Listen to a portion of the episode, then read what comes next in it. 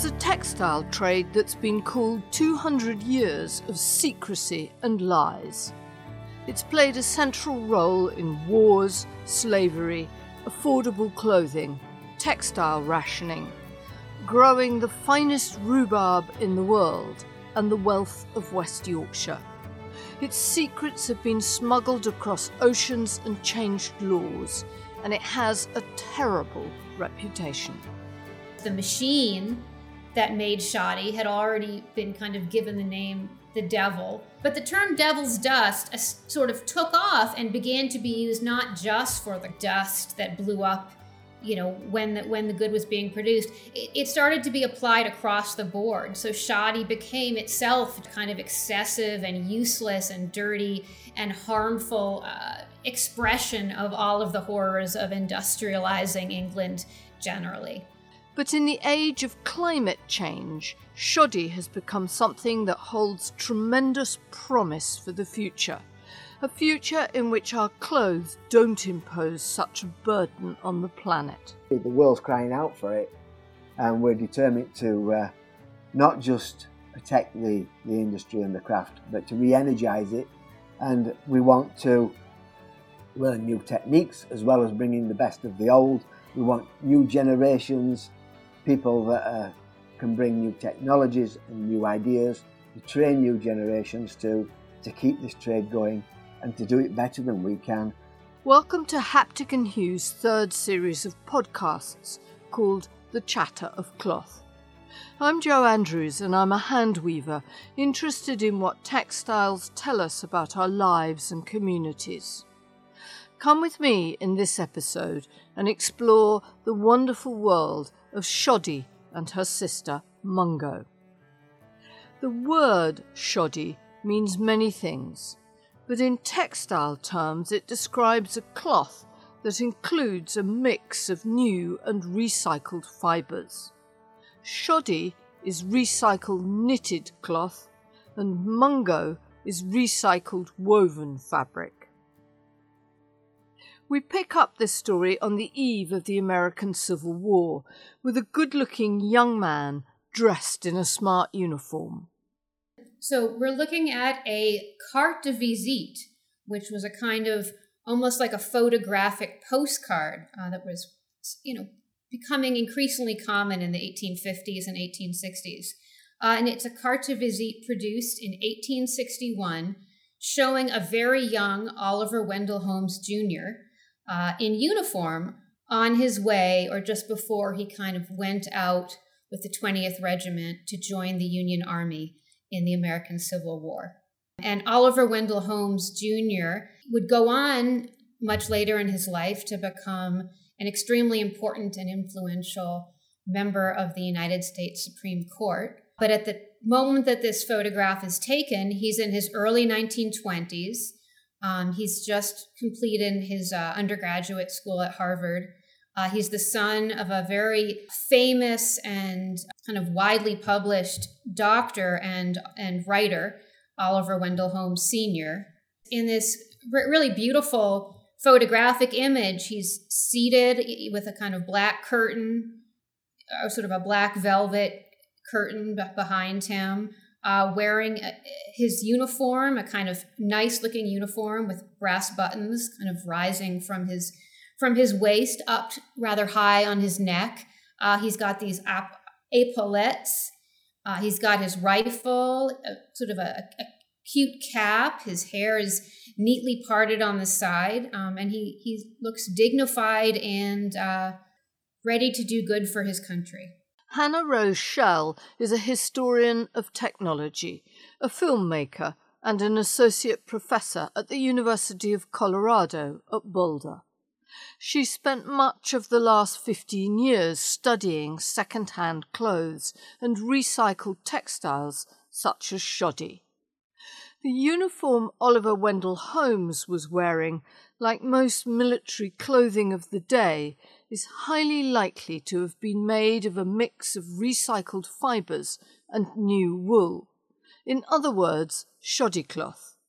In this case, probably good quality shoddy cloth, because this was a well to do family.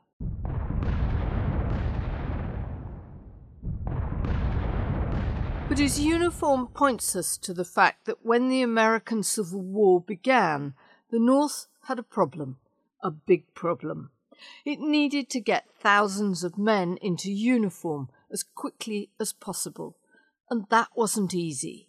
There was a need on the part of the of the government and of the North for a huge amount of just kind of accoutrements of uniforms, blankets, jackets, pants, you know, all sorts of, of things. And there were a number of different big issues that arose. First of all, a lot of the textile industry at that point, um, a lot of materials were being produced. The cottons were all being grown in the southern states. And during the Civil War, that sort of source for supplies was cut off to the north.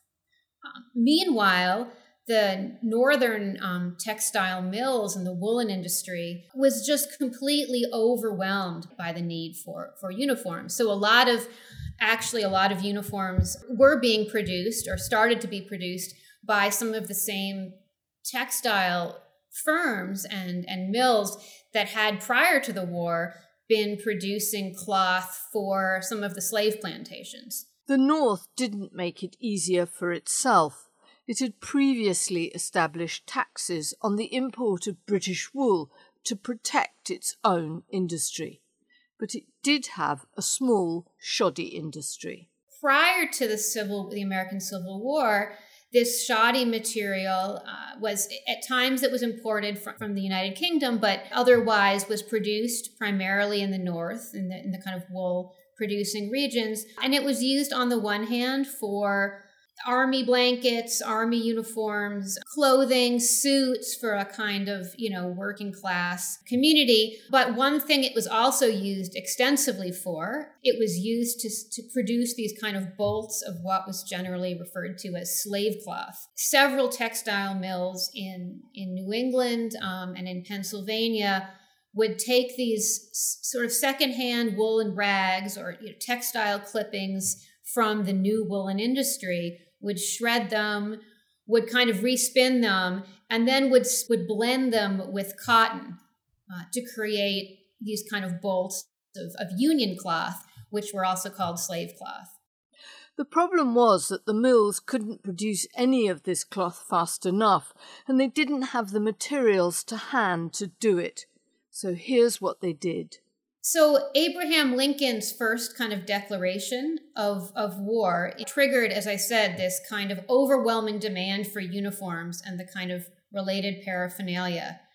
Uh, and and it, it led to this kind of overflow, I should say, of of these uh, materials and fabrics and uniforms that weren't simply made of shoddy, right? That weren't simply made of a kind of recycled material, which theoretically could have been in, uh, can be of great quality, but really low end, sort of shoddy materials. Like they weren't even actually wool, so it would sort of be a dust that pretended to be wool, but might actually have been paper.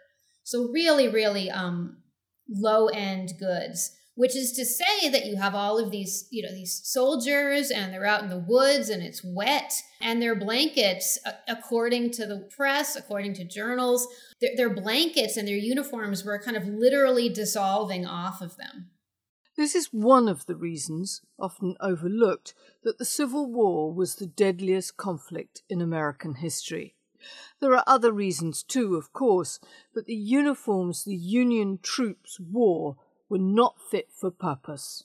Some of the images that have become so iconic in, in remembering the, the war are pictures of Union soldiers, their corpses kind of spread on battlefields, sort of you know, battlefields littered with dead bodies, uh, in which we can actually see these kind of deteriorating uniforms. So the war itself resolved with the Union Army winning, despite you know a huge number of, of casualties uh, and in the post-war period from a kind of from the from the perspective of textiles the word shoddy from that point forward would continue to have these kind of murky connotations until late on in the civil war there was one item that would have been made of good quality woolen cloth on the battlefield and that was the american flag it was made in Britain from a fabric called bunting.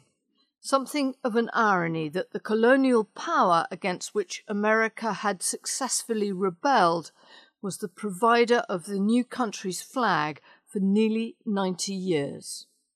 But no one else had the luxury of high quality woolen cloth like that, and there was a huge public scandal. The press was outraged and campaigned for reform. A number of articles survive, including this song. And it's a song sort of told from three perspectives uh, an army contractor, a kind of higher up in the army, and a soldier. I'll just share a, a little bit of the, of the lyrics because I think it gives a good taste. The coat contractors gave us were of shoddy cloth of gray, badly made and badly fashioned, much too large or small for men. Only for a day we wore them, and they came to pieces then. Bad the buttons, bad the breeches, breeches only fit for mending. Oh, the ripping, oh, the darning, oh, the tailoring unending. There were congressional inquiries, talk of criminal proceedings for war profiteering, and reform. These investigations became a model for future inquiries into contracting scandals, and the word shoddy escaped into the wider world and acquired new meanings in the popular press and in the kind of popular imagination, the scandal surrounding this, let's say, shoddy, shoddy, led to this word shoddy becoming extremely um, popular and dominant in all sorts of different ways. So, shoddy became a name, a kind of stand in for anybody who was seen to be kind of nouveau riche, somebody who, who didn't have old money, but who had new money, which they may have gotten through, you know, the textile industry, for example. They would be called like a Miss Shoddy or a Princess Shoddy or a Mr. Shoddy. Oftentimes, uh, shoddy also became a name given to to immigrant communities and immigrant groups that you know might have gotten in or been in these textile industries a lot of jews had come in as immigrants into the us were in the textile industry and sort of would be encompassed in the kind of mr shoddy mrs shoddy these shoddy people often had um, eastern european or sort of german germanic sounding accents certainly that was a way in which this word shoddy took on these kind of larger than life life kind of connotations but there's also a way of looking at this which says that America was lucky to have this technology at all. The shoddy process was invented in Britain, in West Yorkshire, in the early 19th century. There are many stories about how it came about, but the man usually credited with this is Benjamin Law of Batley. There's a blue plaque to him outside Batley Library. He put together a process in which old clothes were torn apart by powerful spiked machines called devils. The resulting fibre could then be blended with new wool, spun into yarn, and woven into cloth. It was an ingenious way to recycle old clothing, and its secrets were closely protected by law. That is, until a blacksmith who'd worked with the inventors of the machine tried to make his fortune. One of the blacksmiths who had worked with the inventors of the shoddy machine seems to have kind of smuggled a prototype of this devil machine out of the United Kingdom, doing so in defiance of laws prohibiting the export of British machinery or blueprints at that time. What's said or what's reported is that he shipped it out through Liverpool and was sending it to a contractor, to, to a contact he had in New York, declaring it falsely some kind of rice threshing machine uh, as a way to kind of cover up that in, in fact he was he was kind of smuggling out this secret United you know UK invention. He had intended to follow his machine to kind of take the next boat out and therefore be able to, to meet up with his smuggled machinery and I'm sure in his mind, become some kind of shoddy millionaire in the United States. But he, in fact, was caught and arrested by British customs. The shoddy picker itself had been shipped and, you know, somehow was able to connect with his contact. The machine ended up kind of making its way to New England and and seeding shoddy manufacturing industry in, in New England in the United States. Back in West Yorkshire, the shoddy process had transformed places like Batley and Dewsbury.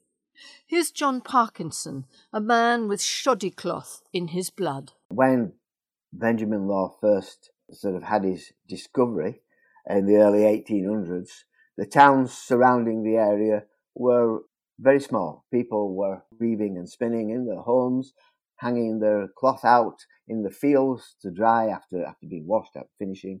That was the sort of extent of the trade. It was pre-industrial revolution as well. So it was very early on and, and, and they were competing with other areas in the country. Even there was a, a, trade down south in the West Country and in different places that were woolen manufacturers, and they, they didn't have really any advantage over any of those. And that was where the difference occurred. The big advantage was when they were able to develop the shoddy material that could be included in a cloth. And from very small hamlets with just a few people, Batley, Dewsbury, Ossett, Morley, all those towns, and then into Huddersfield, they grew massively, both in population as people went for the jobs, and also the entrepreneurs that were starting up with machinery, and as the uh, as the industrial revolution sort of took hold, they were able to uh, develop more machinery and more efficient practices of powering the machines, and so all of a sudden, or a certain type of woolen cloth was becoming more affordable because it was cheaper. And the forces started to use materials that were made with shoddy cloth. So, as well as getting uniforms back, huge amounts of reclaimed material were used uh, during war times to, to make clothes uh, for the forces, especially when they couldn't get enough wool or get it over and it was cheaper. So um, there's a huge uh, trade in, in, in all that. And, and the historians said when the cannons roared, then the chimneys boomed or the mills boomed, and there certainly were boom time, uh, boom times to make cloth that was cheaper. So that it was a hugely influ- influential uh, to the area, and that cloth wasn't just sold to the area; it was sold across across the world. It was said that largely because of some of that trade, hugely influential, that there were more Rolls Royces in the Huddersfield district than there were in London for a while, and all built on that kind of a uh, on you know the old idea that uh, there's brass in muck, and brass being, of course, the the Yorkshire term for, for money. John was born to the shoddy trade, and some of his strongest childhood memories are helping his dad when he set up his own shoddy mill in 1970. It goes back, I guess, um, to, to, to the earliest times I can um, remember. So in, in 1970, he uh, remortgaged the house, and I remember him sort of talking to me, even though I was only ten, and telling me all about it. And, and typically, as a ten-year-old, being sort of a bit disinterested, not fully realising the enormity of what he was doing. He always said, "If this goes wrong, we'll be living in a tent in a field," and that, that kind of sounded quite exciting to me at the time. And my weekends and school holidays were spent uh, helping out, particularly in the uh, first year or two when we were trying to keep the wage bill down and everything. Even though uh, I've been around before then, around the mills, before I was 10, I soon became used to treading bales. So in the sorting room where they were sorting um, what we called rags, but, but today probably called pre-loved garments, you know, post-consumer wool. And uh, you'd climb up into the bales that were mounted with ropes on the old wood, uh, wood beams and uh, and you you tread down to make a, a, nice firm bale. The trick was always tread into the corners and the middle will look after itself. And they used to go from one bale to the other as they were emptying baskets of different materials in, and then uh, later on uh, helping out with blending, and that's laying materials next to the uh, fibre opening machines, what we call rag pulling. So pulling is the the, the, the process of recovering fibres from uh, garments and, uh, and, and all the other jobs in the in the prison um, and in the summertime sorting outside, which was lovely. But in the wintertime, uh, not so great. Moving sort of skips with metal wheels across uh, cobbled yards while the snow's falling on you. Uh, I remember one of my dad's uh, friends looking out from an upstairs office window uh, to us doing this as young kids. Instead, it looked like a scene out of Dickens. And John says that in Britain too there was a sense of shame around shoddy. I think that probably there's always been a sense of shame in some respects, or a little bit of kind of playing it down amongst the people that worked within the trade. It wasn't the best chat up line on a Friday night to say that you were a ragger or a, or a rag grinder or any of that kind of stuff. Your, your wages would be low. The work would be in poor conditions, um, often dirty, with the machinery, dangerous, uh, that wasn't guarded way back in the day and it certainly wasn't the most glamorous trade.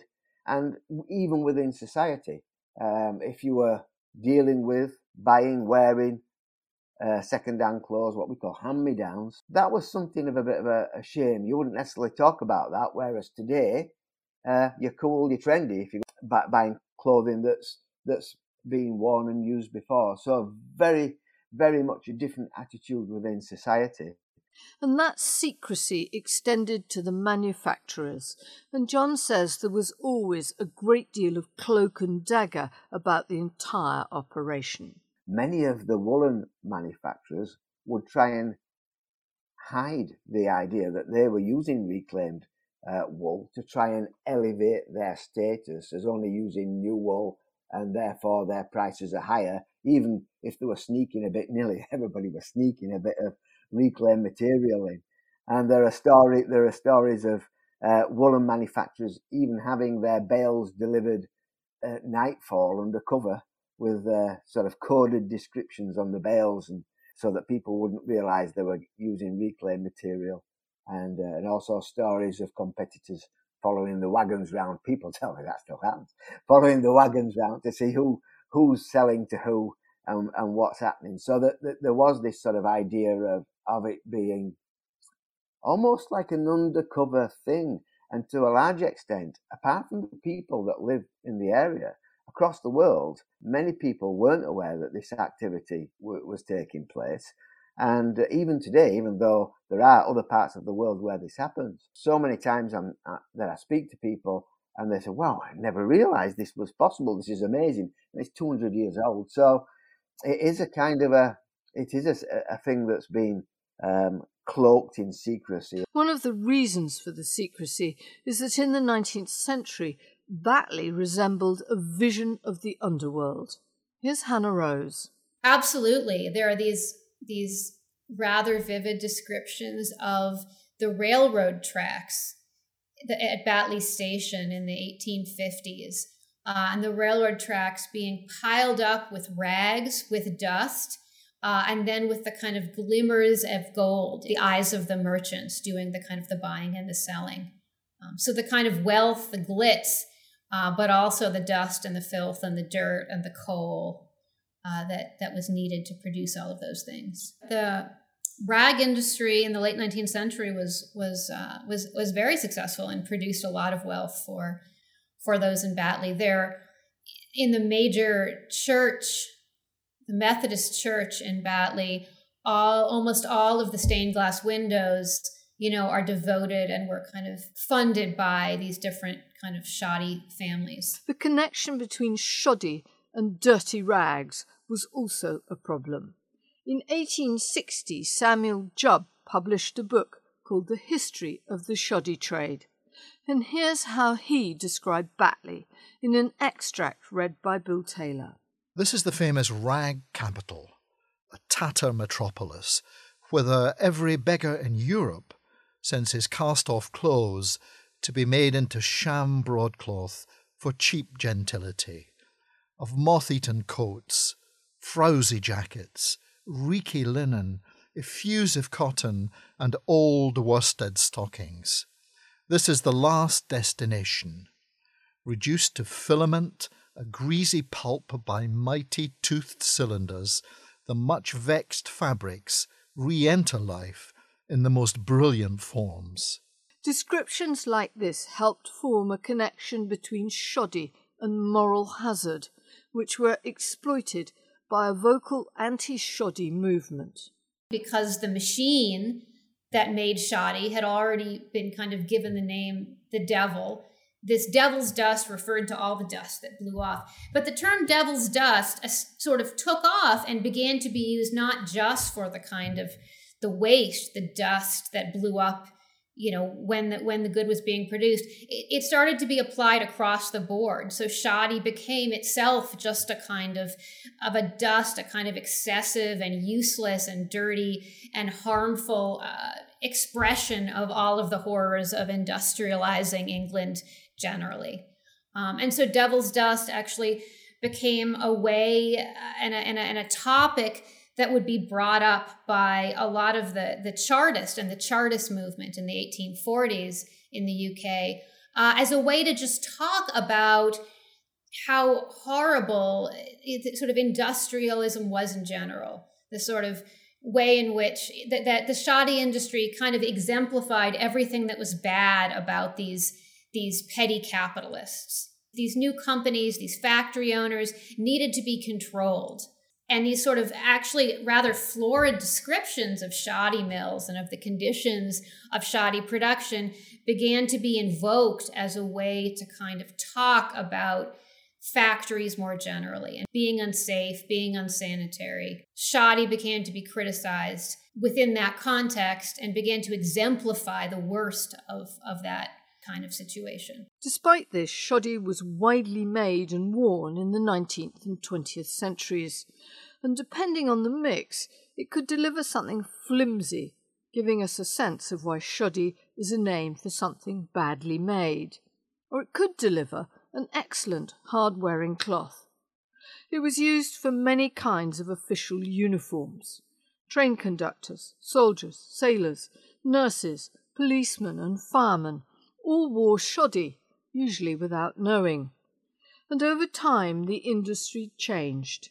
Here's John Parkinson again. They used to say that, that the that the birds used to fly backwards in battle so soot didn't get, get in their eyes and all that kind of stuff until it clean over the years started to clean up its act. Materials got cleaner, the factories got cleaner, and uh, and, and people got better at using their waste. But the entire shoddy industry sank into decline in the second half of the 20th century as the mills in Yorkshire closed and the world moved on. Fashions began to change and people wanted lighter weight materials uh, as they got warmer homes. When you're spinning finer, then reclaimed materials have limitations with how fine they can spin. And so there were issues there. People started to use synthetics. So we had polyester duvets instead of wool blankets. And the wool blanket trade was really big, especially because those are heavier yarns too. The introduction of synthetics um, had a big effect and other fashion items like denim. It was also a time when, or as, as time increased and people started to learn how to do, uh, to reclaim materials overseas, they could do it cheaper as health and safety meant that it was becoming more expensive for UK mills to use reclaimed materials and they had to work with higher value materials to compete. I don't think that the English, uh, UK, Yorkshire mills perhaps kept up with technology and working with reclaimed materials can sometimes present different challenges too that uh, perhaps it's easier to work with new fibers, and little by little, for lots of reasons, as I say, people used to have travel rugs in, you know, over the uh, on, on, buses and trams, and then they got cars and they got heaters in the cars, and all those kinds of things for warm clothing. Uh, and formal wear started to decline for those reasons and many more. The shoddy trade began to decline and mills started to close. But mills were closing that didn't use shoddy. There was a general decline in the high labor intensive industries in all the heavy industries uh, in the UK began to decline. So, so for lots of reasons, that happened until 2000, the year 2000, the last traditional uh, shoddy manufacturer closed. John was working in his dad's company, and things were difficult. We were sort of deciding whether it was it was you know worth carrying on. Business had got so low. Dad got ill and he, we lost dad. He died. And so we were left with, well, we've lost our leading light. We've, uh, we, we, we're in this situation where we're thinking about closing down. We'll either have to close or we'll have to find a way of staying open. But we'd racked our brains until one time we had that kind of a, a, eureka moment whereby we said, well, we've just been in supermarket and we've seen all this cardboard and this other stuff. It's early days, it's late 80s. And uh, it's got a trademark on it or some mark on it that's promoting it for being recycled. It's old cardboard and now it's being made into new cardboard. But isn't that what we do? And literally, it might seem, it feels stupid, but it was like, well, that's what we do. So if it's that's if that's good for cardboard, why can't it be good for textiles? And uh, we, we started to talk to uh, some people, and they pointed out that perhaps there's a different thing to, uh, as a different cultural sort of uh, connection between what you might put in a cardboard box and what you might wear as clothing. And people were saying, you know, even then, you, you don't want to be promoting that people have worn it before. And uh, to which I'd say, well, when you use new wool, a sheep's worn it before. So, like, what's the difference? For a time, the business flourished as one of the first companies openly promoting themselves as a recycling venture. They were way ahead of the times and became one of the first to start recycling cashmere, denim, and polyester. They supplied yarn to clothing manufacturers, and they were a big hit with catalogues from charities like Greenpeace and Oxfam. But it didn't last, and in the mid 90s, John closed the doors and found another way to make a living as a teacher. You can take a man out of shoddy, but you can't take the shoddy out of the man. And nearly 30 years later, John has decided to give it another go after his daughter told him he held part of the puzzle of how to stop textiles ruining the planet. But I went back and uh, to the trade and people that I hadn't met, seen for 30 years, uh, the few that were left, and started talking to them. And it was then I found out that there weren't any traditional shoddy manufacturers left. And uh, there'd been a, a generation since the last one in 2000 that had closed. And that the woolen mills didn't know how to deal with it anymore. There were loads of myths about what was possible and what wasn't possible. And I kind of, there was a, a great sadness at that and, uh, and also a, a desperation that, well, we couldn't get involved now because the infrastructure is not there. At the same time, there was an excitement and an opportunity that, well, there's no competition. So if we could open that up, the market's stronger than ever now maybe we could do this thing again. So it was off to Companies House for John to register a new shoddy company, one that has a weird name, iinouiio, and a wonderful explanation behind it. I'm always telling the kids about not to give in and tenacity and all, all that kind of stuff. And the idea that waste materials are not really waste materials, it's a raw material that's limited by our imagination and it can be used for new stuff. But how do you get all that into like a trendy name? And uh, I'm not sure whether we managed a trendy name, but I'm always telling kids in the Yorkshire accent, it's never over until it's over, which for international listeners is it is never over until it is over. And um, I went to Companies House to start the business thinking I'll make a contract, I'll make an acronym and so I got the two eyes, to the single eye. It's never over until it's over. And amazingly, somebody had a business very close to that name. So I did the full, it is never over until it's over. And put that into the Companies House thing. They said, yeah, you're crazy. Nobody else would have a name like that. Before I knew where I was, I'd click the button and our company had become a New York. At the moment, John's idea has survived the pandemic. He has secured the grants, bought the machines, and is ready to make new shoddy. He knows there's a market for it. All he lacks is somewhere to site his machines and run his business, and time is getting short before the offer of funding runs out. Getting to this point has been an enormous effort and risk for him and his family, but his zeal is undimmed. I've given up my uh, my job as a, as a as a teacher to focus on this full time. We've been to lots of different UK manufacturers to say, we can do this job for you now, we can take your waste, we can be a service to you, both for research and development, but for the first time in a generation, we can take your waste and repurpose it for you. So you can either put it back into your hopper and, and use it again, or if you haven't got that facility, we can make new yarns and fabrics for you to offer as ranges to your customers for waste that previously might have been landfilled, burned, sold to the waste man, and you've no idea where it where it's gone to. We can we can provide this solution for you. This is like such a joyous thing that we can do, and it's like so amazing that we're going to be able to we're going to be able to provide this service to the UK industry and be back in a trade, be able to follow our passion again. He's not there yet, but the old gleam is back in his eye. This story, though, has some threads to darn in. Oliver Wendell Holmes survived the Civil War, although he almost died from his injuries. He went on to become a distinguished Supreme Court judge. Over 40 years later, a case came before the court about the transport of mattresses across state lines in the US. Mattresses were usually stuffed with shoddy.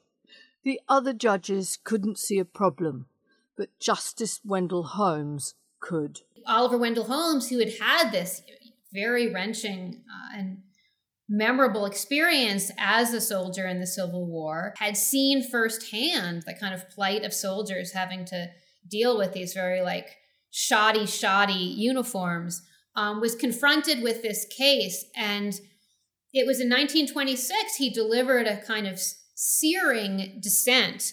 The court as a whole basically decided that there was no problem with interstate commerce in this case, and that there wasn't necessarily a problem with the, the cleanliness of the mattresses, which was what um, Oliver Wendell Holmes was really concerned about. And Holmes delivered a, a really searing dissent, basically, you know, just just decrying even the possibility that shoddy materials could be anything but diseased. That there was no way to know that shoddy, that secondhand goods could be anything but but sickly, but ill it seemed that he really had brought over these kind of memories and these associations from the Civil War uh, to to his attitude and approach towards ruling in, when he was in this very kind of powerful position. And I promised you rhubarb as well. Yorkshire is the producer of the world's finest forced rhubarb in an area not far from the old shoddy towns called the Golden Triangle. Part of the secret of that rhubarb was the fertilizer that they used on it, which was, of course, nitrogen rich dust from the old shoddy mills. If John succeeds in getting the space he needs to make shoddy again, then the rhubarb may find a new supply of fertilizer. But for now, he's living on hope and a vision that he has a way to make a real difference to the planet.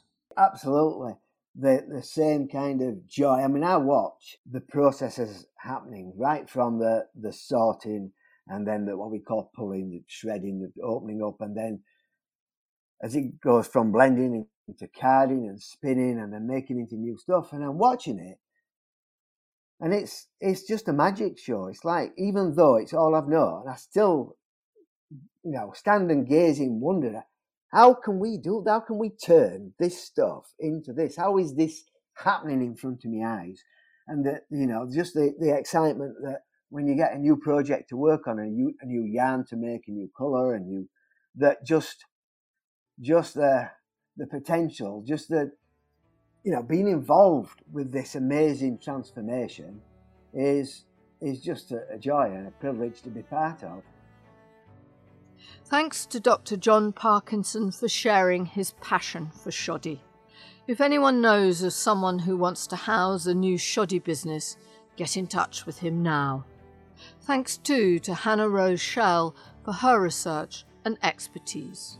Her book, Shoddy From Devil's Dust to the Renaissance of Rags, is a great read, and you can find it in the Haptic and Hue bookshop, as well as a curated selection of the best textile books in print recommended by listeners to this podcast. There are some great presents there, and every purchase helps support this podcast at no extra cost to you.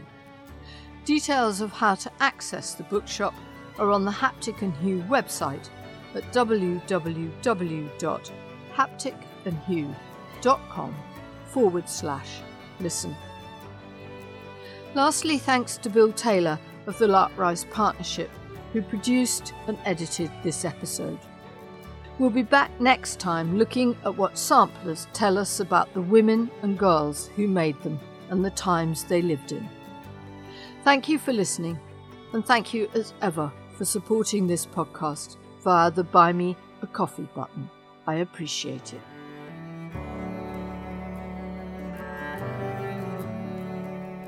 I'm going to leave you this time with part of a poem by Walt Whitman, regarded as the poet laureate of the American Civil War. Whitman volunteered as a hospital orderly after he had fruitlessly searched for the body of his brother on one of the battlefields. I saw, as in a noiseless dream, hundreds of battle flags, borne through the smoke of battles and pierced with missiles. I saw them and carried hither and yon through the smoke and torn and bloody, and at last but a few shreds left on the staffs, and all in silence, and the staffs all splintered and broken. I saw battle corpses, myriads of them, and the white skeletons of young men. I saw them. I saw the debris and debris of all the slain soldiers of the war. But I saw they were not as was thought. They themselves were fully at rest. They suffered not. The living remained and suffered. The mother suffered, and the wife and the child and the musing comrade suffered, and the armies that remained suffered.